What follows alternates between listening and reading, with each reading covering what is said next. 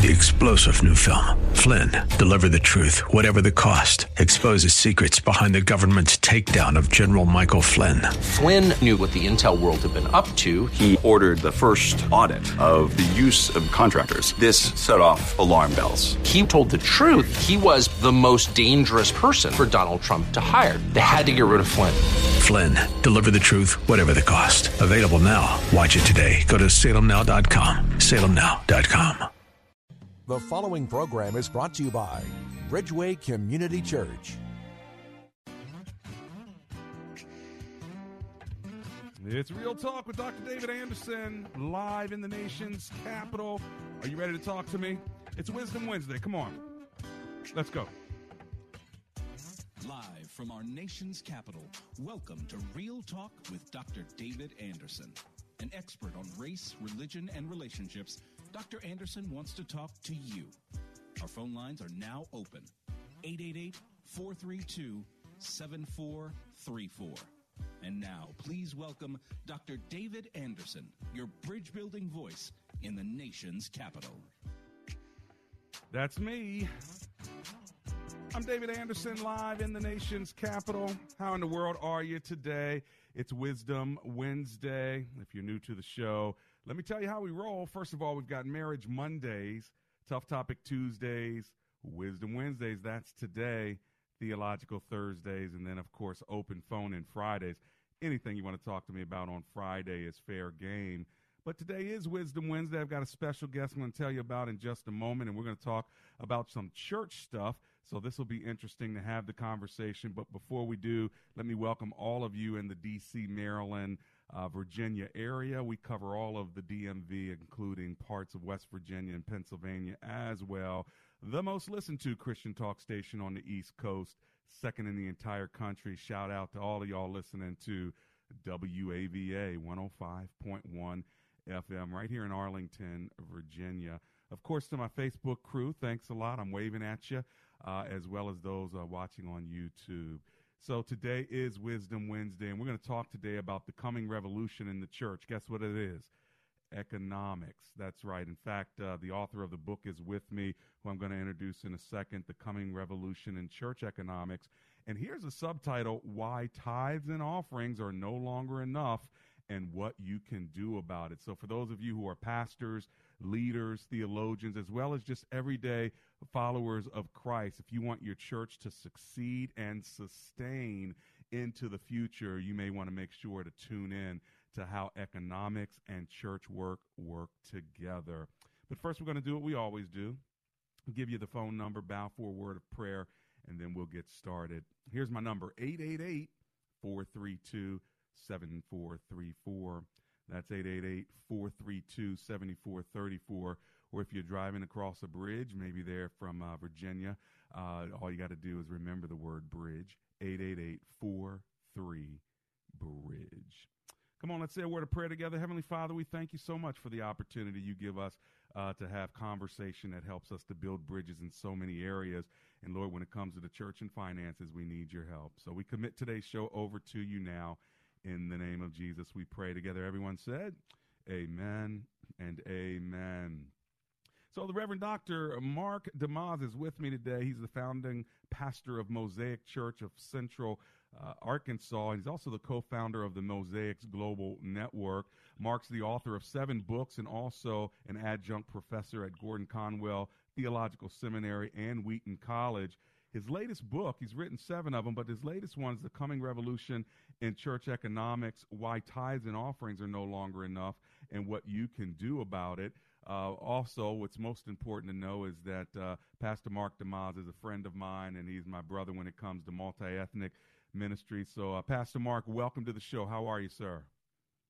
Uh, great, Dr. Anderson. So glad to be with you. And you know, that's so funny. Great minds think alike because I was literally going to say the same thing. The most important thing is I'm a good friend of Dr. Anderson and uh, just love your heart and, and appreciate the opportunity to be with you talking about such an important topic that really is a bridge building work that you wouldn't think, and most people wouldn't tie economics to bridge building, but we're going to, it totally is related to the church particularly in urban centers and declining tithes and offerings, and how Yeah. we can build bridges to all people, not just some people. Well, this is so important. We talked yesterday on the air on Tough Topic Tuesday about the decline of Christianity and the rise of people who are not affiliating themselves with religion or church.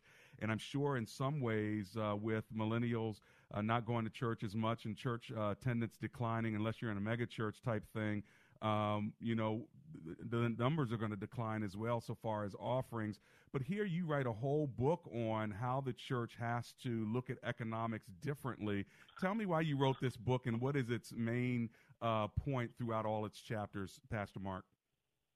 Yeah, well, the the primary reason in in my heart for this book really has to do, and again, goes back to bridge building, is the most difficult, highest violent crime, urban areas, uh, areas of uh, at or below poverty, like the community we're in as a church, 30% at or below poverty. The denominations, networks, church planters typically do not um, plant churches, grow. They don't see a way to sustain ministry through local church in the most difficult areas of our cities. Mm. And therefore, church planting, growth, and development typically takes place in the middle class or more affluent uh, areas of a community, Right. which means that, that the, the, those people in the most tough, the toughest areas are, in a sense, left behind. Mm-hmm. And my, my colleague Harry, who's a co-author of the book, he talks about it like a fish net, the old illustration of the Bible where you cast out, you know, throw out your fish net and catch the fish. Well, if you think about a city as a pond, and we throw out this net, and we want to we want to uh, explain the gospel in a credible way. We want to love people, advance the common good, etc. We throw out this big net, uh, trying to uh, be credible in terms of our our, our uh, ministry for Christ. Right. There's holes in the net. There's Mhm. holes in the net. And and yes, there might be large numbers of fish in certain areas of our city coming to Christ, coming into the church, everything going fine. But there's holes in the net, and the, these these fish, if you will, these people are swimming through these holes. We want to mend that net. We want to Mm. repair that net, and we're going to see a lot more churches in the most difficult spaces of our uh, of our communities, uh, highest need in terms of, of crime, prostitution, sex trafficking all those areas, that's where we need the light of Christ to shine through the church. The problem is the American church, denomination networks, don't know how to fund it. They Mhm. don't know how that can be sustainable. So the primary reason that we wrote the book is to help uh, denominations, networks, pastors understand what it takes to to create Mm. sustainable work in these communities to advance the common good and the gospel. But Yeah. beyond that, Dr. Anderson, the other reason is because every church in America, not just churches like ours in the urban center, but there is coming there is a time already and it's it's only it's coming in the future where uh, potentially counties are going to tax your property. The federal government may take away tax exempt status for the local church. Mm. As you just mentioned from your talk, uh, your conversation yesterday, declining tithes and offerings, uh, disenfranchisement with the church.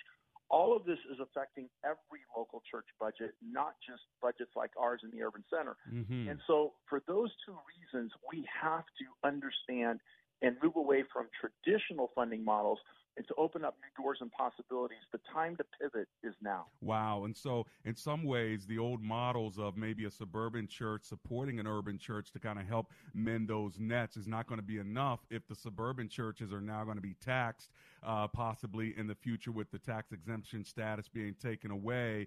And if they have declined themselves, one of the thir- first things they're going to have to do sometimes is cut their support, whether to missionaries or to urban uh, churches. Well, listen, uh, Pastor Mark DeYmaz, author of the book, uh, The Coming Revolution in Church Economics, we're going to come right back to you.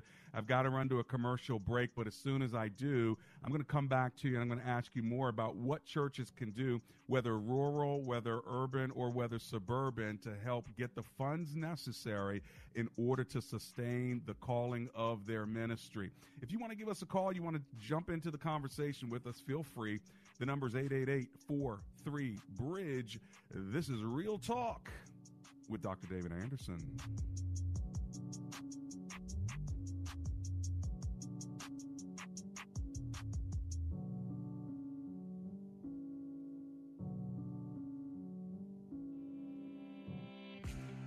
Dr. Anderson would love for you to join his Facebook page and subscribe to his YouTube channel. Just search Dr. David Anderson on Facebook and click like or Anderson Speaks on YouTube and subscribe.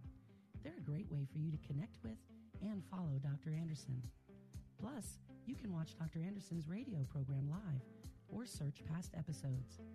You can also connect with Dr. Anderson and his sponsors at AndersonSpeaks.com.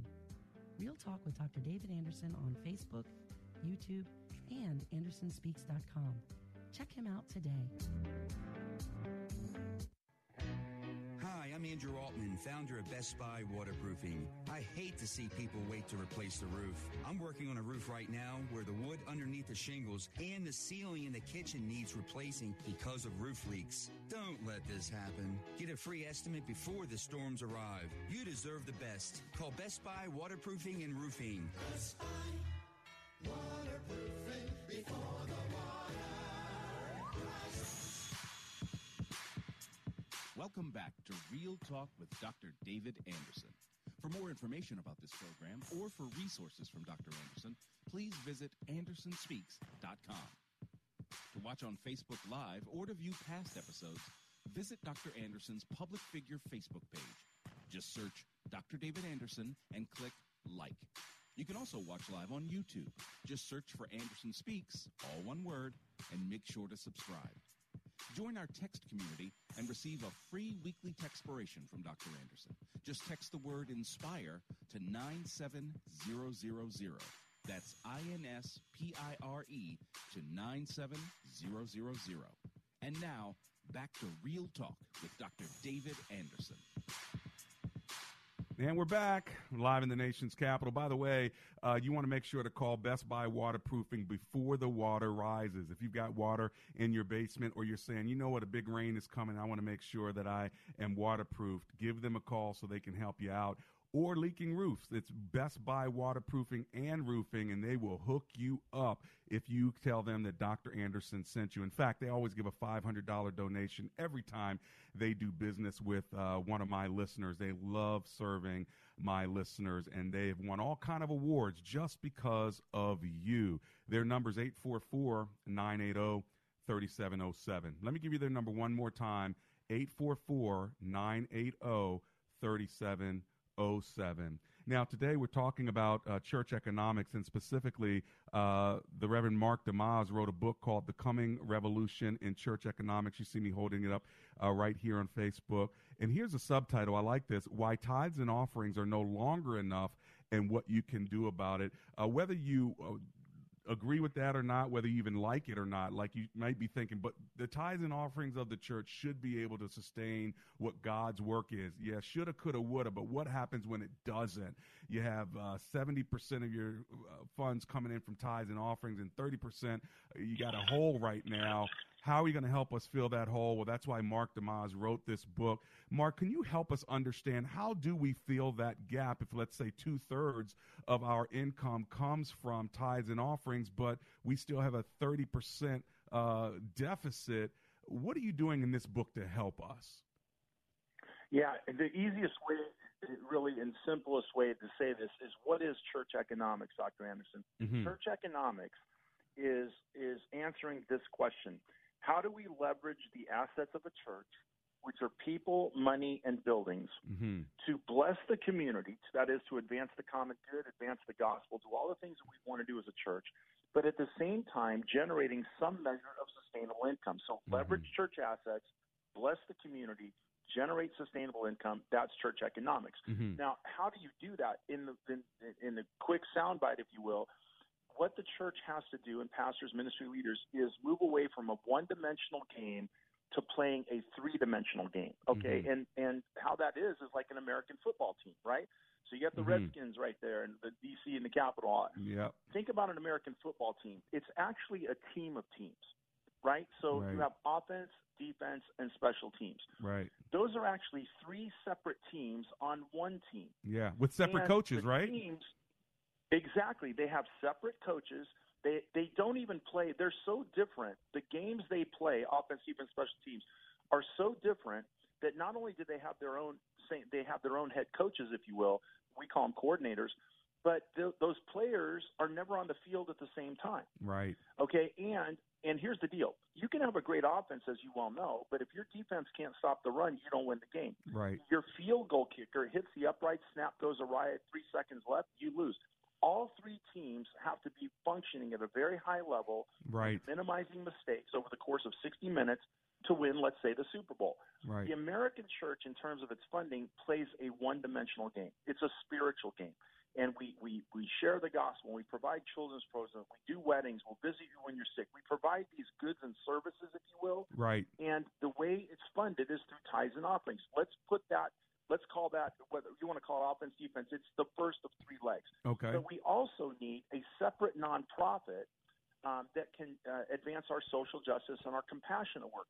By establishing a nonprofit, your second leg, let's call it a defense, if you will, Mhm. alongside your offense, that opens up the opportunity for local, state, and federal grants. That uh, other churches will send you money. Other send, churches will uh, send you people and resources to support the nonprofit work differently than you couldn't get local, state, and federal grants as a church, but you can get them as a nonprofit. Uh-huh. So by moving your justice and compassion work out from the church budget under a nonprofit budget, it opens up multiple streams of income. And the 3rd Mhm. leg then is the financial leg. So a spiritual leg, a social leg, but the financial leg is generating for-profit income by renting your facilities, monetizing existing services, or outright starting new businesses. Mhm. And, and so at the end of the day, the idea is that we have to create multiple streams of income. 50 years ago, in, in American households, the majority of American households were supported. They, they lived a middle class life in America and supported by one paycheck. Mhm. Um, so one paycheck came into the home, and everybody lived the middle class life. About 75, 80% of homes in 1960, that's the way it was. Um, 50 years later, today, only 20 something percent of homes are funded by one income stream. Hmm. Most households have two or more income streams. And the American church and pastors have to understand this. The tithe and offering, if you will, think about it as a single paycheck hmm. in the 21st century. But just like for most homes in America, one paycheck doesn't help us to live a middle class life. We need two or hmm. three. That's why you have a gig economy, and the church has to gig as well. Mm. So, yes to tithes and offerings, yes to generosity, but we're also going to have to learn to leverage our assets to generate sustainable income. Now, when we talk about leveraging your assets, should a church be involved in investments and stocks and things of that sort? Do you have an opinion on that, uh, Pastor Mark? Well, my my opinion is number one, is talk to a good lawyer and talk to a good tax accountant before you do anything. Don't just listen to Mark DeYmaz and read this book. That's my first thing I'd say. Uh-huh. Uh, and I would say number two, that very well could be involved. Um, but there's a host of opportunity that we have to to figure this out and to free our minds, if you will, rooted in strong theology. By the way, Dr. Anderson, let me just be really clear. Yes, there's sociological things uh, uh, bringing this to the forefront of the church, but this is strongly rooted in good theology, as we address in the second chapter of the book. So it could be investment. It could be it could be that. It could be taking parts of your building that are sitting there empty Mhm. and and renting them, starting a new business in it. It could be renting your parking lot. It's it, it, it could be again monetizing a service like virtually every church in America serves free coffee, but like in our case, that costs us three thousand dollars a year. Well, Mhm. I'm like, why are we? Why is three thousand dollars a year walking out my front door? I could sell Jimmy Dean sausage biscuits that I could buy for ninety five cents at Sam's Club. I can sell them for two bucks on a Sunday morning. They cost three fifty across the street at McDonald's. My people get a cheaper biscuit. I sell three thousand over fifty two Sundays in a year. I now I've got three thousand dollars more of tithes and offerings that can go to direct Right. ministry like youth scholarships for camp in the summer or what have you, just by applying smart economics. And by the way, not only talking to lawyers and accountants, but pastors don't need to be the people leading this third leg of the charge. The Uh-huh. coordinator, if you will, the coach, needs to be entrepreneur business leaders who understand this. You cannot think about business, as you well know, Dr. Anderson, you can't think about that from a ministry perspective. Right. Anytime a pastor uses the word ministry in the context of of funding, it basically means a financial loss. You've got to have business people. Yeah, Yeah.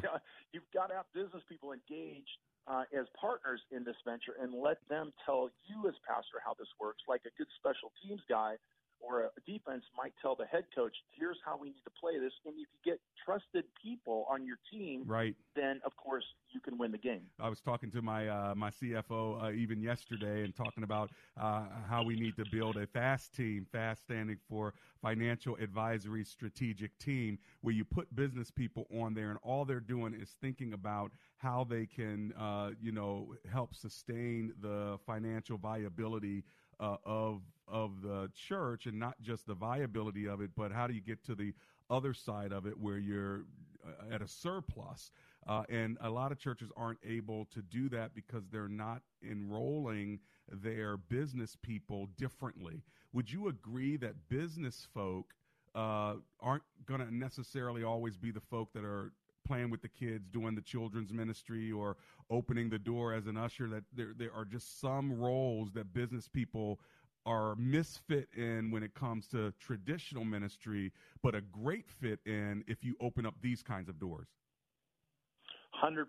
What you're identifying is the erroneous sacred secular divide. Mm-hmm. Whether a pastor is conscious of this or not, the fact of the matter is this that intrinsic to the American church and pastorate understanding is the role of the business person, the marketplace leader, is to make money and then to give money to, to me, the pastor, give money to us, the church, and we spend it on sa- on sacred things. Mm-hmm. And that's an erroneous divide. The say, there should be no divide between sacred and secular because our work matters to God. Mm-hmm. So that that's at the root of your question, in my opinion. And yes, you're absolutely right. The way a pastor, and you're very successful, and you're very entrepreneurial, and you, you get so much done uh, in, in so many ways. But let's say you're a successful businessman, doctor mm-hmm. Anderson. You've got a company. I'm going to say you got eight employees. You're making money. You're doing good. Mm-hmm. And you come to my church, and we're friends, and you like me, and you like the church. And I say, hey, hey, Doctor Anderson, man, you're so successful. You're so friendly and outgoing. Hey, would you be a greeter? Right. Like, what did I just do? right. I just took an entrepreneur and yeah. I made him an employee in my company. Yeah. And you'll say yes because you like the job. I want to be a team player, but I made you an employee. Mm-hmm. Or I could say, hey, Dr. Anderson, um, you know, we've got all these moving parts called first impressions. How do we move people from walking in the front door to becoming members? And there's these moving parts. And I know you built a company and blah blah blah. Would you mind? Do you think you could take that over for us and run it? What did I do? I just made you a manager, mm-hmm. or I put you on an elder board or whatever, and I just made you a manager in my company. Now, there, those we need man, we need people on the elder board, and we need people to oversee first impressions. But you know what I want to say to you, the entrepreneur, and the marketplace leader? I want to go, Dr. Anderson, I got three thousand dollars a year walking out my front door mm. in the form of free coffee.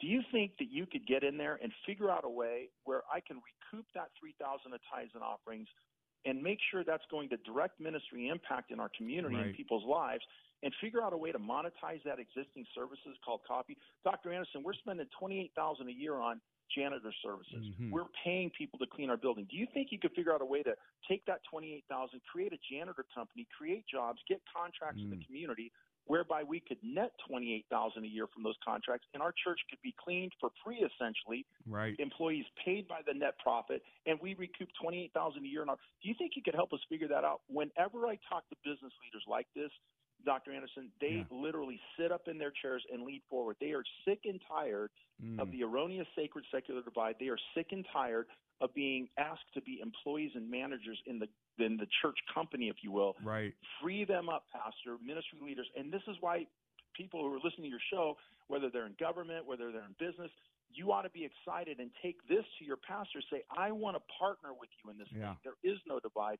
Let me at them. Wow. 888 432 7434 is the number in studio. I am live right now in the nation's capital, and I'm talking uh, with uh, Dr. Mark DeYmaz. He is the author of the book called The Coming Revolution in Church Economics, and the subtitle is Why Tithes and Offerings Are No Longer Enough and What You Can Do About It. He co authored it with uh, Pastor Harry Li, and uh, it's been endorsed by many folk as well as published by uh, one of the publishers of my books as well, and that's Baker Books, along with uh, the Mosaix uh, Global Network. If you want to give a call now, now would be the time uh, to do it. Pastor Mark, I know that some people are probably thinking, uh, and I'll get your comments after the break. But they're probably thinking, hold on, didn't Jesus overturn all of this marketplace stuff when he was in the temple? And are we really allowed to do this? And uh, you're stretching my brain here. So when we get back from the break in just a moment, I want you to think about that. And then also, uh, Pastor Mark, give me 10 seconds on this. Why do most pastors not know how to do this? We are not we are not taught this in seminaries in preparation for ministry. We are not mm. encouraged to think like this. And if anything, as your question we'll come back to after the break, it, we're discouraged from thinking like this. Mm. And, and, and that all has to change. Well, your book is helping uh, so many people start to think differently. Better make sure you pick this book up. Uh, tell me, Mark, where can people get the book? Uh, Amazon, obviously, online. Uh, you know, all the places you can get a book, both in Kindle and as a paper book. Uh, sounds uh, paperback. I'm sorry. Sounds anywhere perfect. online. When we get back from the break, we're going to dive into this just a little bit more. I'm on the line with Pastor Mark DeYmaz. Uh, this is Real Talk with Dr. David Anderson.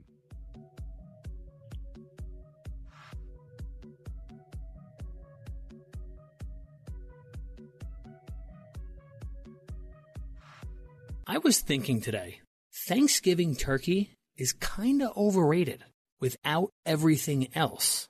We call it Turkey Day, but where would good old Tom be without the mashed potatoes, corn, cranberry sauce, football, family, and Uncle Joe's funny naptime snoring? Hey, it's Ryan, and at our Faith and Family Mortgage team, it's the same. Our main turkey is that we're a direct lender, a reality that often allows our company to get you a better rate and save you monthly and lifelong money. But we like to think that what really makes us special is everything else our small team and personal attention, our commitment to keep it real on whether we can actually help or not, and our specific commitment to super serve WAVA listeners.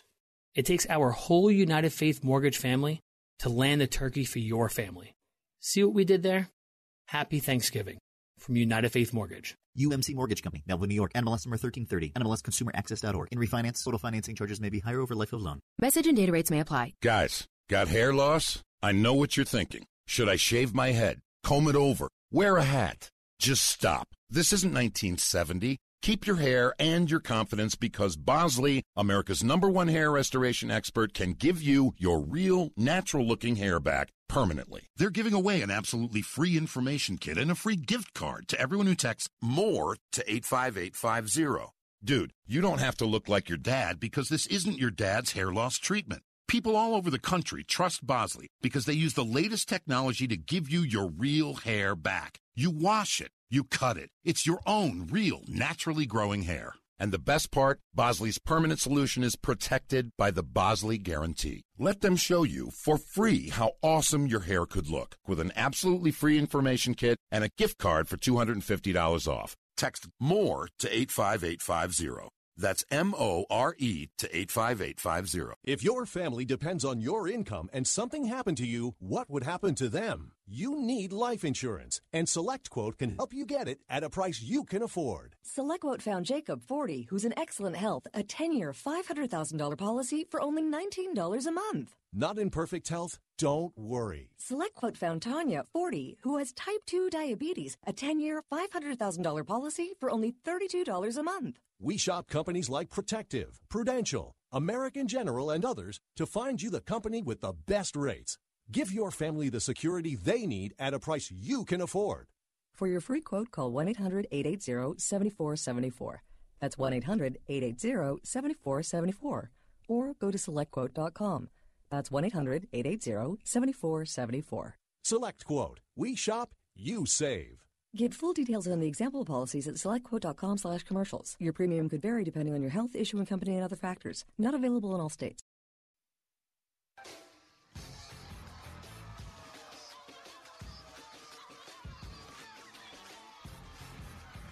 It's Real Talk with Dr. David Anderson here in the nation's capital. Welcome to the second half of the program. For those of you just getting in your cars, thanks a lot uh, for tuning in. It is Wisdom Wednesday. We've got uh, Mark DeYmaz. He's the author of the book, uh, The Coming Revolution in church economics, and also he's written several other books. In fact, uh, Pastor Mark, you wrote the book a couple of years ago, Disruption Repurposing the Church to Redeem the Community. And in that book, you devoted a chapter to disrupting economics.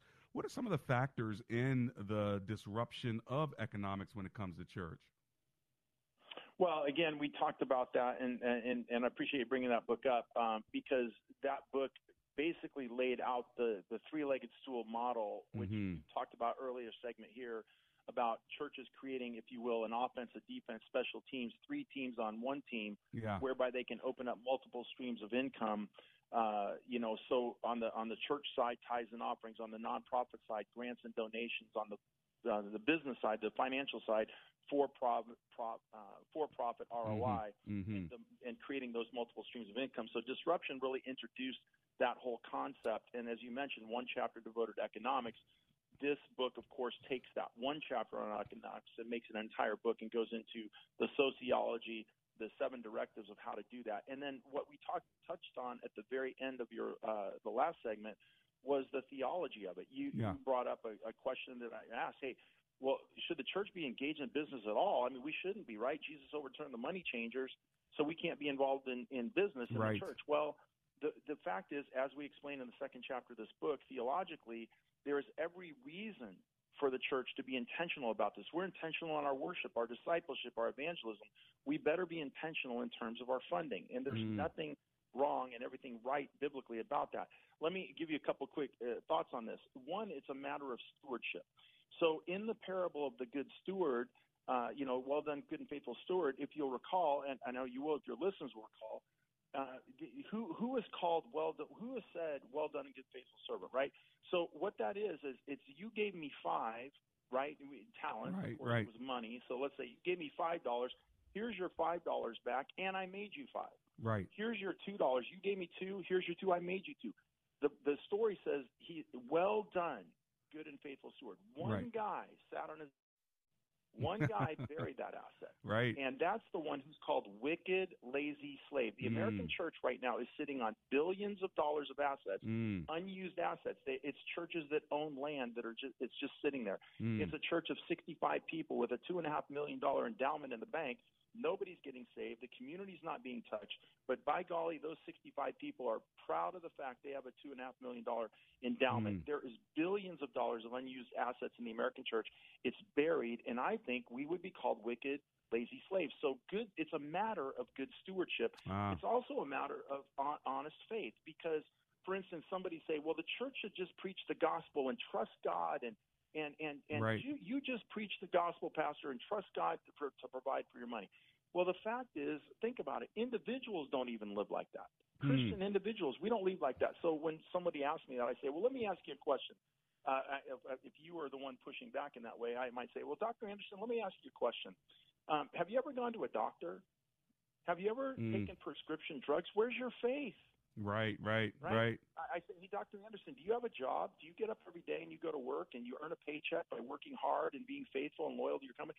Do you, or why don't you just sit home and pray and read your Bible all day? Right. And trust God that money will magically show up in your mailbox. Mm. Like, in other words, have you ever signed a car loan? Where's your faith? Have you ever signed a co-signed a loan for your kid to go to college? Where's your faith?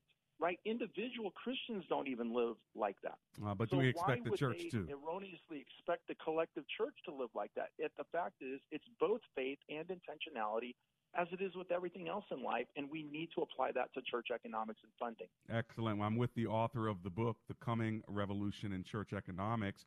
This is Pastor Mark DeYmaz. He wrote this book because he really wants to help churches move beyond just tithes and offerings and to look into other ways of bringing in multiple streams of income. When we get back from our break, we're going to talk about some of those streams. What does a nonprofit actually look like? Uh, you know, what does a business with a church look like? And can a church get involved with, with politics? How does all that work? Accepting government money, okay? Well, let's talk to Pastor Mark while we have him. Our number, by the way, if you do want to talk to him, is 888 432 7434.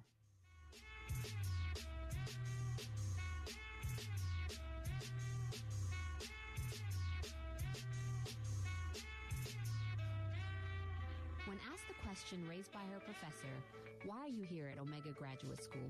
Sebla Digluhailu answered in one of her essays like this I was not there just to add a prefix to my name, though that would feel good. The greater purpose of my preparation at OGS is to fulfill my mandate to be a change agent. The doctoral study is a time of preparation for me to see and to think, to understand the times, and to craft my way in fulfilling my calling. Sebla Diglu Hailu, a current doctor of philosophy student from Ethiopia, is a counselor and adjunct psychology professor who hosts a weekly radio show in the capital city of Ethiopia and is an advocate for empowering women and children. What is your profession and how can OGS help you grow to the next level in your graduate education? Dr. David Anderson is the new chancellor of Omega Graduate School, formerly known as Oxford Graduate School, and your education as a working adult is important to him, to God, and to all who will be changed in the world because of your important research. Go to ogs.edu today and apply or call 1 800 933 6188. Want more Real Talk with Dr. David Anderson? You can now catch Dr. Anderson's half hour radio highlight show on Saturdays at 7 p.m. right here on WAVA 105.1. You'll enjoy recent conversations he's had with callers to this show. Real Talk with Dr. David Anderson Weekend Edition, Saturday 7 p.m. on WAVA. Check it out. For more information about Dr. Anderson, visit andersonspeaks.com. Does your church have legal challenges? McCullum Associates has experience with pastor-church relations, administration and organizational issues, real estate issues, church liability, and risk management. This firm understands the legal aspects of the problems as well as the spiritual implications of those same problems inside and outside the court. Call McCullum Associates today at 301-864-6070. That's 301-864-6070.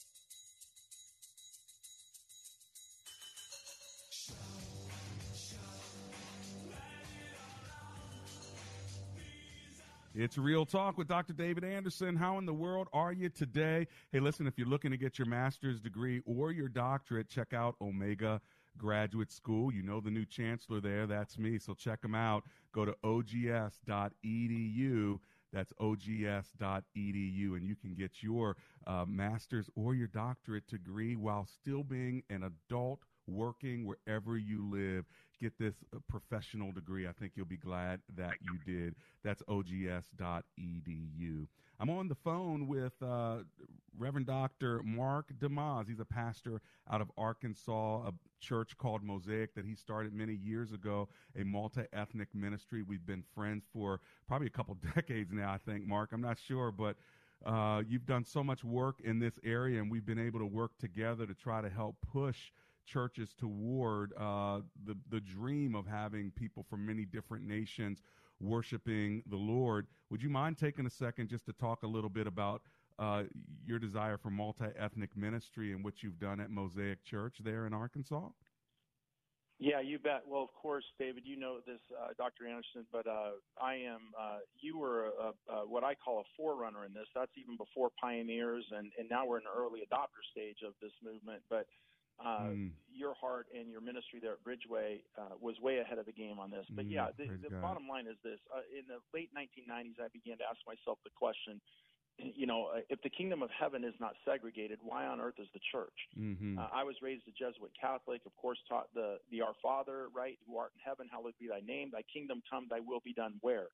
On earth mm-hmm. as it is in heaven. And mm-hmm. so by 1997, I'm beginning to ask myself this question after 18 years as a youth pastor in ministry you know, if the kingdom of heaven is not segregated, and Christ taught us that essentially what's going on and intended up there ought to be going on and intended down here. Mm. And 93% of churches in America at the time were segregated by race, class, and culture. What's the problem? And Mm. what would it take to create a church that reflects its community and, more importantly, the kingdom of God uh, on earth as it is in heaven? Amen. So in 2001, I set out like you did in, in 1994, I think it was, or 95, somewhere Mm-hmm. in there uh, with the same vision of uh, to create a church for all people, not just some people. Right. In Little Rock, Arkansas, where blacks, whites, Asian, Hispanics, rich, poor, Democrats, and Republicans. Of course, at that time, we really weren't thinking politics. It didn't. It wasn't the divide, or it Mhm. certainly has become such a division. Today. But you know, I've got, as you do in your church, strong Democrats, strong Mhm. Republicans, and and and people of all persuasions who have found a way and willed themselves to walk, work, worship God together as one uh, in a local church in order to advance a credible witness of God's love for all people, not just some people, and an increasingly diverse and painfully polarized society. So Mm. Mosaics is uh, Mosaic Church here in uh, Little Rock, the urban center. We're just about two and a half miles or so from Little Rock Central High School, uh, second Mhm. stop in the American Civil Rights Movement.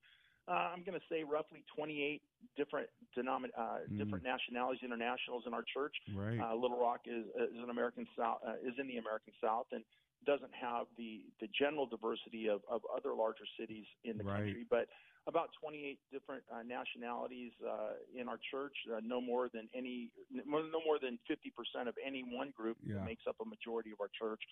So it's a very integrated church, uh, engaged, uh, as you know, not just in terms of multi-ethnic, economically diverse work, but through our Right. nonprofit Vine and Village, social justice and compassionate work in our community, uh, and as well as we're talking about today, uh, creating and generating sustainable income, which when you leverage the church's assets, buildings and people and, and, and its money to, to start new businesses or monetize existing services or to uh, be a benevolent owner through facility rental, what we've also done and learned to do is we're creating jobs in the community, helping to reduce crime. 19% reduction, by the way, of crime Hmm. in our community in a three mile square radius of the church since we've been there. How about Um, that? That's this great. is all due to economic development. So, job creation, tax uh, revenue ge- creation, uh, reduction in, in, in crime, repurpose of abandoned property. This is the evangelism of the 21st century, in my opinion.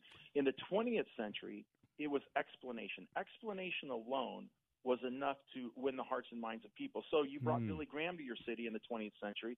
He clearly explained the gospel. People got saved. Right. You shared the four spiritual laws on a beach in Myrtle, uh, uh, on a beach in Myrtle Beach, South Carolina, Right. with strangers, they, and they got saved. You you gave someone evidence that demands a verdict, or more than a carpenter by Josh McDowell. They read it. They got saved.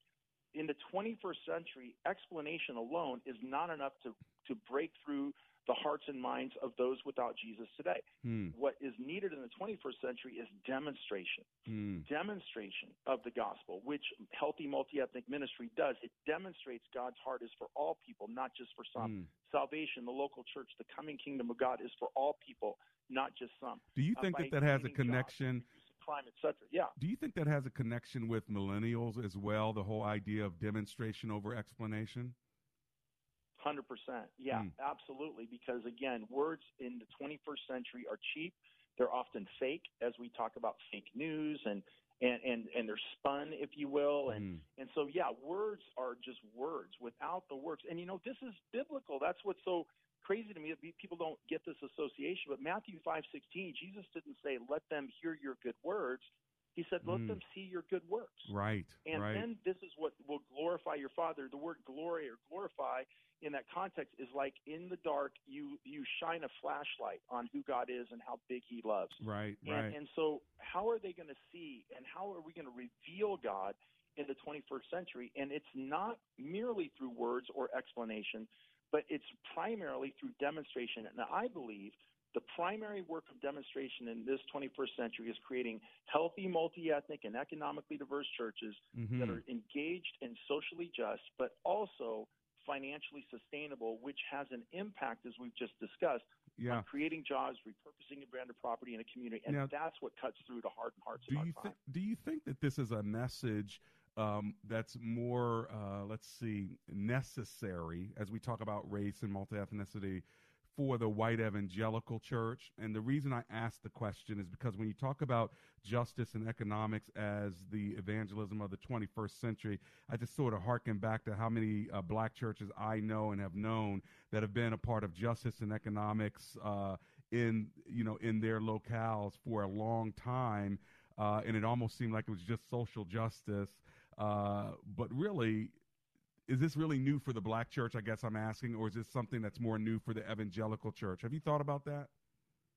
I have, yeah. It's actually it, it's new for the evangelical church and for uh, mainline denominations, Mm. many of them, et cetera. It's w- new for let's say uh, new concept disruptive, if you will, for white majority culture, of which Uh-huh. I am a white male, although my biological father was Italian, Russian Jew. My mother was white, grew up in a single parent home. So, Mhm. all this to say is yes, for the macro majority culture of the American church, which, like American culture itself, has to, heretofore been white and majority. Yes, Mm. if you will, it's new to them. It's not new, as you rightly say, for urban churches and particularly African American churches. And then you say, well, why is that? Well, the reason, I mean, obviously there's several, Yeah. but but to distill it is desperate passion and desperation leads to innovation. Mm-hmm. So when you're an African American church in a majority culture and all the all the factors of 400 years of second class citizenship, et cetera, Mm. and you're relegated to to the city and white flight happens and you're a church in the urban center and and traditionally African American Right. uh, predominantly and and then you've got all these people and the more people that join your church it costs you money Right. and and you- and and you see the need of the people and it's not you have to be innovative. you are the community you are the people Right. then then the churches that care and say they're not content to do a Sunday service and sit back with 50 people. They want to meet the needs. They're passionate. They're yeah, desperate. they, they got to feed terms of, like- people. so they they got to clothe people. They got to figure out ways to innovate. You're absolutely right. Uh, Hey, listen, let me uh, run over to Washington D.C. and talk to Anna real quick. Hey, Anna, welcome to the show. How are you today? I'm doing all right. How about yourself? Oh, I'm alive and grateful. Thanks for hanging out with me and Pastor Mark. What are you thinking about today, Miss Anna? Yeah, I'm uh, hi, Pastor Mark. Um, hey, great to meet you. I'm Anna. calling. Be- hi. I, I'm, I'm kind of the thing about the, the church doing like the breakfast and all of this. I don't. I'm kind of. desi- I don't know. I don't. I guess I don't know if it's because it's a new concept that I'm Right. having like issues with, or it's just the whole scope of it, or Mm, because I know some talk before about like Jesus stopping all this the marketplace stuff and all of that, but I don't know. You know, talk about so you sell your sausage biscuits and coffee and all of that, but what happens when somebody comes up and they don't have the money to buy it, but they hungry? What? How do you address stuff like that? mm, thank you. or you know, whatever service you're providing, is it going to single people out? You know, um, Yeah. it seems like it'll bring a lot of problems with it. Yeah, thank, Too. Thank you, Miss Anna. Let me let um, Pastor Mark uh, answer this in just the next 30 seconds. So there's somebody that can't afford the sausage and biscuits. You're not saying don't give it to them for free. You're saying that may be one arm of the church, Pastor? Exactly. Like in our church, we converted from free coffee to the first specialty coffee shop in our community. And so now we charge our people coffee like a dollar for black coffee on Sunday. It's actually cheaper than you can buy black coffee at McDonald's or Starbucks. So we undercut the market, not in a competitive way, but we want to, we don't want to charge top dollar. We're not in it for top dollar. Mhm. And when people can't afford it, of course we're going to give things away for free. But at the macro level, if the American church keeps giving everything away for free, Mm. it's not going to be around in 10 years. Uh huh. Uh huh. If, if your local church keep, it gives everything away for free, it won't be around. Right. So you gotta figure is a out- balanced attack. Yeah, so you got to gotta have a figure out attack and a balanced what thought. what you can give away for free and what you can monetize so that helps you to be able to serve the community better. I appreciate you, sir. Hang on one second. Let me run to my final break. We'll be right back.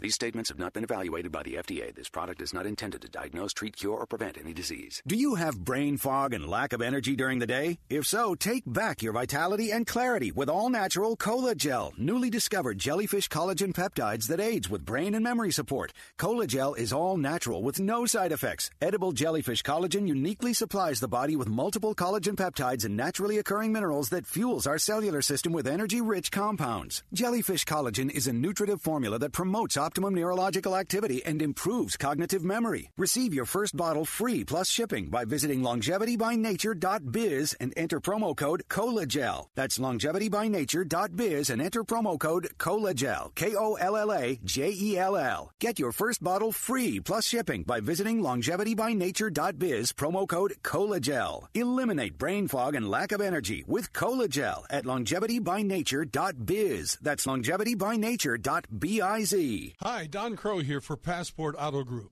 a family owned business with a stellar reputation for superior customer service before, during, and long after the sale. A mission and goal to which they've been committed for the past 25 years. And now, when you visit PassportAuto.com on the web, you can take your own virtual internet tour to enhance your buying experience and help you get to know their dealerships online. Just go to PassportAuto.com, browse their amazing inventory, Schedule a test drive of that vehicle you've been thinking about. Investigate financing, lease options, and much more. Whether you're thinking about a BMW, Infiniti, Nissan, Toyota, Mazda, or Mini, or whether you're in the market for a certified pre owned vehicle, Passport Auto Group is waiting to serve you right now. And I also want to tell you that as a longtime customer of Passport, I can assure you they do what they say they'll do, and they do it right. Passport Auto Group serving the Washington, D.C. metro area for 25 years. PassportAuto.com. This is David Davenport of the Hoover Institution for Townhall.com. In the first 175 years of the nation, the House of Representatives impeached only one president, Andrew Johnson. Now, in the last 57 years, it's impeached two, Richard Nixon and Bill Clinton, and it may be ready to impeach a third. Why the rise in impeachments? Because we forget that impeachment is extraordinary. The normal way to remove a president is by the people through elections. The extraordinary way is impeachment, with its constitutional requirement of high crimes and misdemeanors. Lacking political patience, we threaten to make the extraordinary now ordinary. Politics is an ugly business. Quid pro quos in foreign policy, they doubtless happen more than we think, and if we don't like them, we have a chance to cast our vote in one year. But a case of high crimes and misdemeanors demanding an extraordinary remedy, I think not. I'm David Davenport. The Pepperdine Graduate School of Public Policy, preparing leaders for the public square. Learn more at publicpolicy.pepperdine.edu.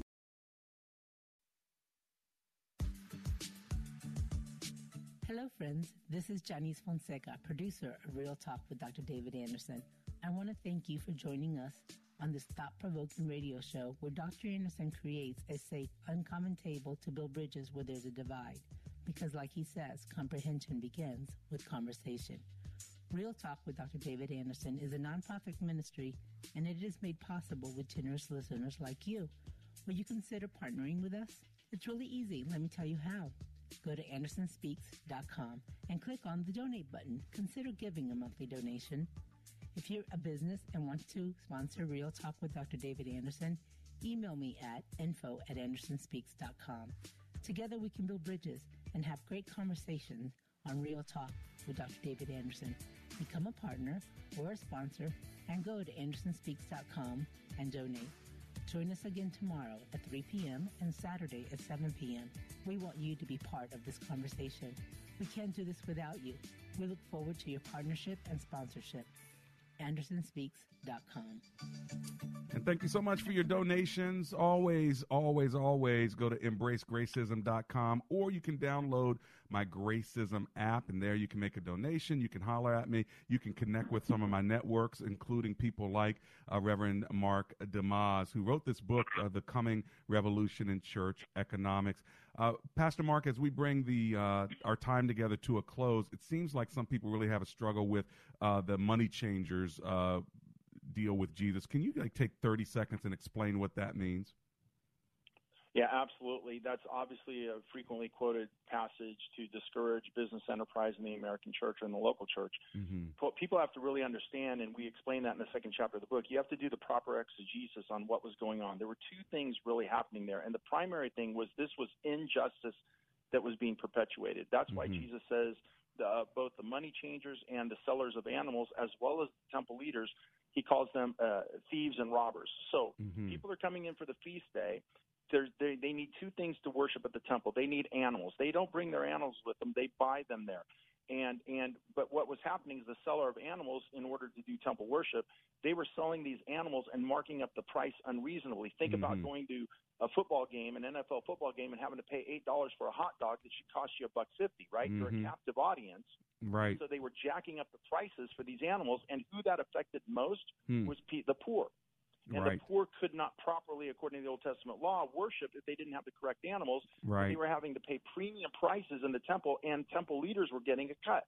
So Mhm. that was one problem. The other problem is the money changing. Why was there money changing? Well, what it wasn't that money was being exchanged; It was money changing. And so what was happening is most people had Roman coinage because they're under the Roman government. But to get into the temple, you had to have a half shekel. It was called the temple tax. Mhm. And and a shekel is a Jewish coin. So you had to take Roman money at the temple and convert it into Jewish money Right. and to and to get the half shekel and to pay the temple tax to get in. It, it's like your ticket, right? Right. Well, like when you go to a foreign country and you keep your foreign money, uh, Right. you know, like I, I, I go to France, I got uh, a franc or euro, and I and I 20 more seconds, Mark. and I go to the airport. Right. Yeah, you go to the airport, they're going to jack your price up. You want to exchange your money at a bank in country. You Yeah. don't want to do it at the airport because you're a captive audience. They're going Right. to charge you higher fees, and th- it's those two So- things that were happening, and temple leaders profiting Yeah. at the expense of poor. So it was really It was the justice. injustice. Yeah, it was the injustice of it. So it's not like the Lord is telling us we can't do good business. We have to do just business. Well, you've done a just job in writing this book, The Coming Revolution in Church Economics, and the subtitle is Why Ta- Tithes and Offerings Are Not or No Longer Enough. What can you do about it? Thank you for writing this book, brother. Hey, great to be with you, Dr. Anderson. Thanks for having me. Always good to be with you. And Lord, we thank you that you give us all the resources we need. And we just pray that you give us even more innovation uh, and intellectual strength as you have through Pastor Mark. It's in Jesus' name we pray. Amen and amen. AX